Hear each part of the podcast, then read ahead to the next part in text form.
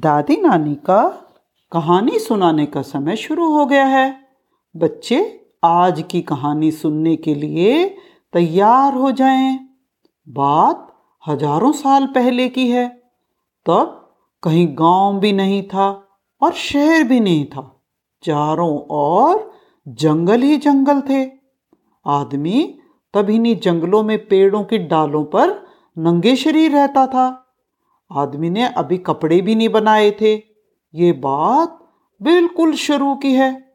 जब दुनिया में किसी को भी घर का नहीं पता था, कपड़ों का नहीं पता था, आदमी के बालों पर लंबे लंबे बाल थे। बच्चों, तुमने हनुमान जी को देखा होगा? बस, हज़ारों साल पहले आदमी इसी तरह से घूमते थे।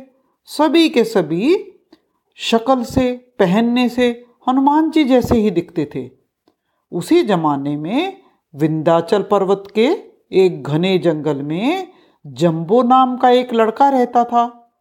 उसके भाई का नाम था मक्को दोनों बहुत बहादुर थे। उन्होंने पत्थर और सींग से छोटे छोटे हथियार बनाए, क्योंकि उस समय किसी के पास भी हथियार नहीं होते थे। और कोई भी जानवर अगर अटैक करता तो अपने आप को बचाने का कोई साधन नहीं था। तो इन दोनों भाइयों ने छोटे छोटे हथियार बनाए। एक दिन की बात है, जंबो अपने पेड़ पर बैठा, हथियार ठीक कर रहा था। गर्मी के दिन थे, दोपहर का समय था। गरम हवा तेज तेज चल रही थी। उसी समय जंबो ने देखा, कोई लाल चीज़ जंगल के पेड़ पेड़ों पर फैल रही है। उसे देखकर जंगल के सभी पशु पक्षी भागे जा रहे हैं। सभी घबराए हुए थे। सभी ने इतना बड़ा जानवर लाल रंग का गरम गरम कभी नहीं देखा था।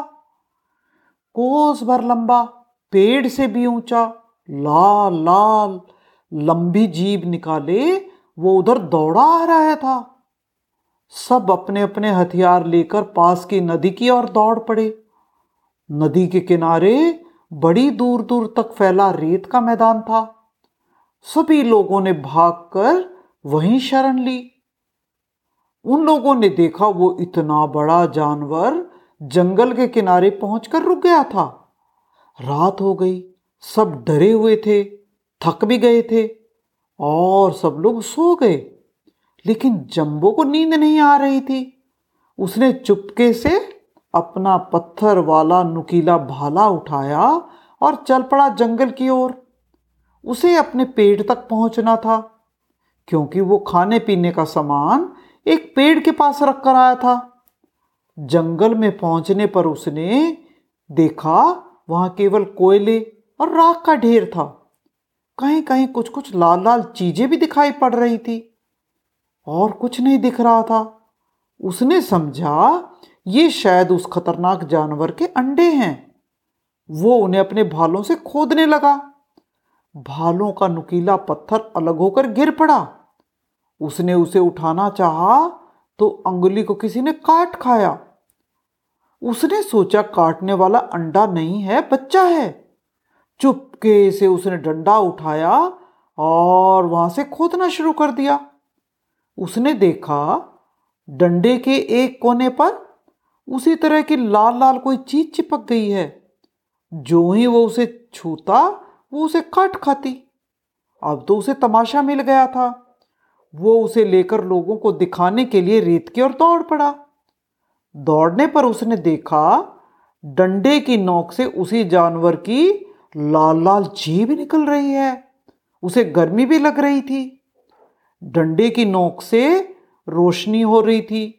और उससे वो आसपास की चीज़ों को देख पा रहा था। उसे बड़ी हैरानी हुई। उसे खुशी भी हो रही थी इस नई तरह के जानवर को देखकर।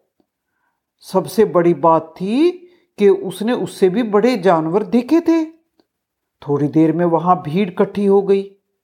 जंबो ने अपने इस प्यारे जानवर को पालने का उपाय भी सोचा। वो रात दिन सूखे डंठल और पत्ते खिलाने लगा।